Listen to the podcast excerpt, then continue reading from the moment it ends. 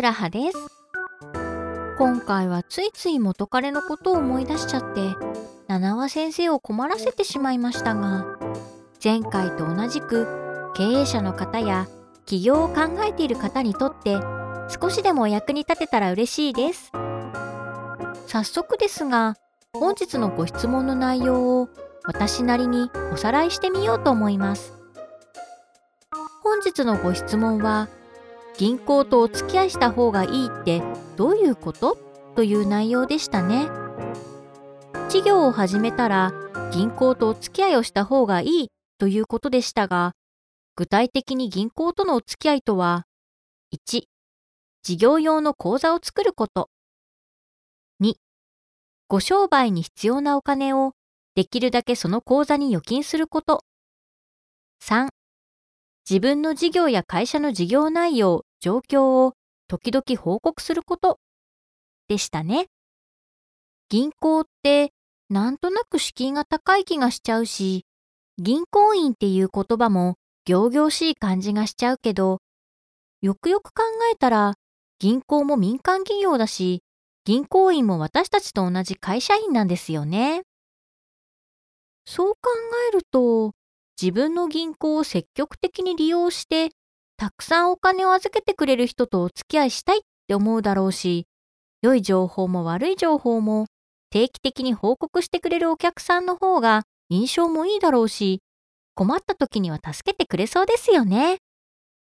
普段は全然お付き合いがないのに、困った時だけ相談に来る会社は、やっぱり快く思わないだろうし、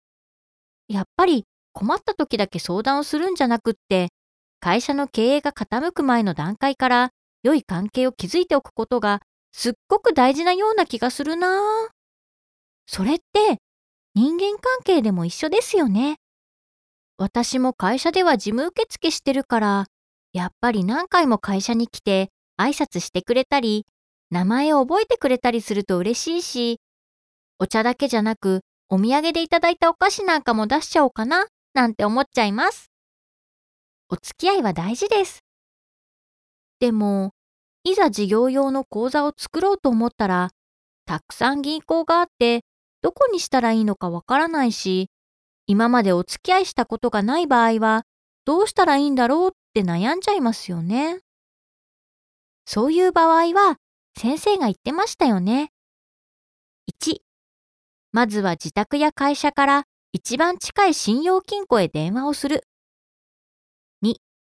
全国どこにでもある有名な銀行だと、お話を聞いてもらえない可能性が高いから気をつける。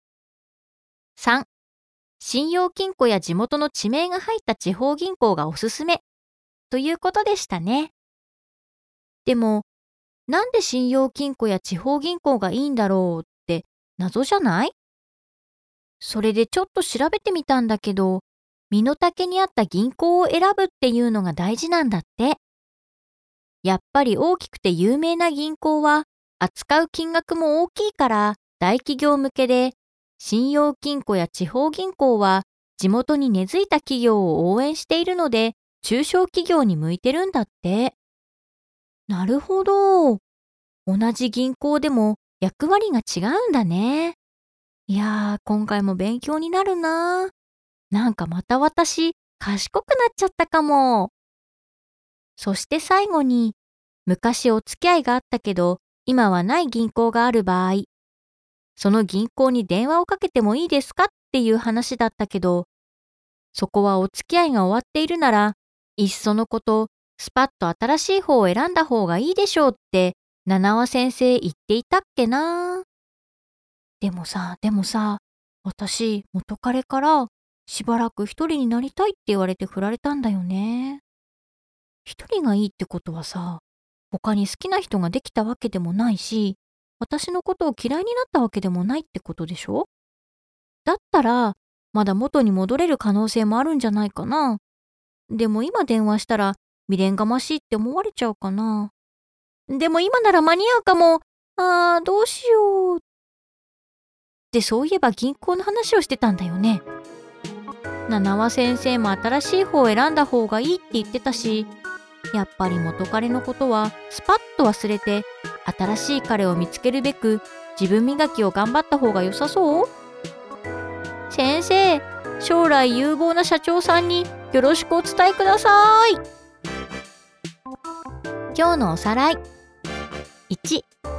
まずは自宅や会社から近い信用金庫や地方銀行に電話、口座を作るべし。2、口座を作ったら、なるべく事業用の資金をその口座に預金するべし。3、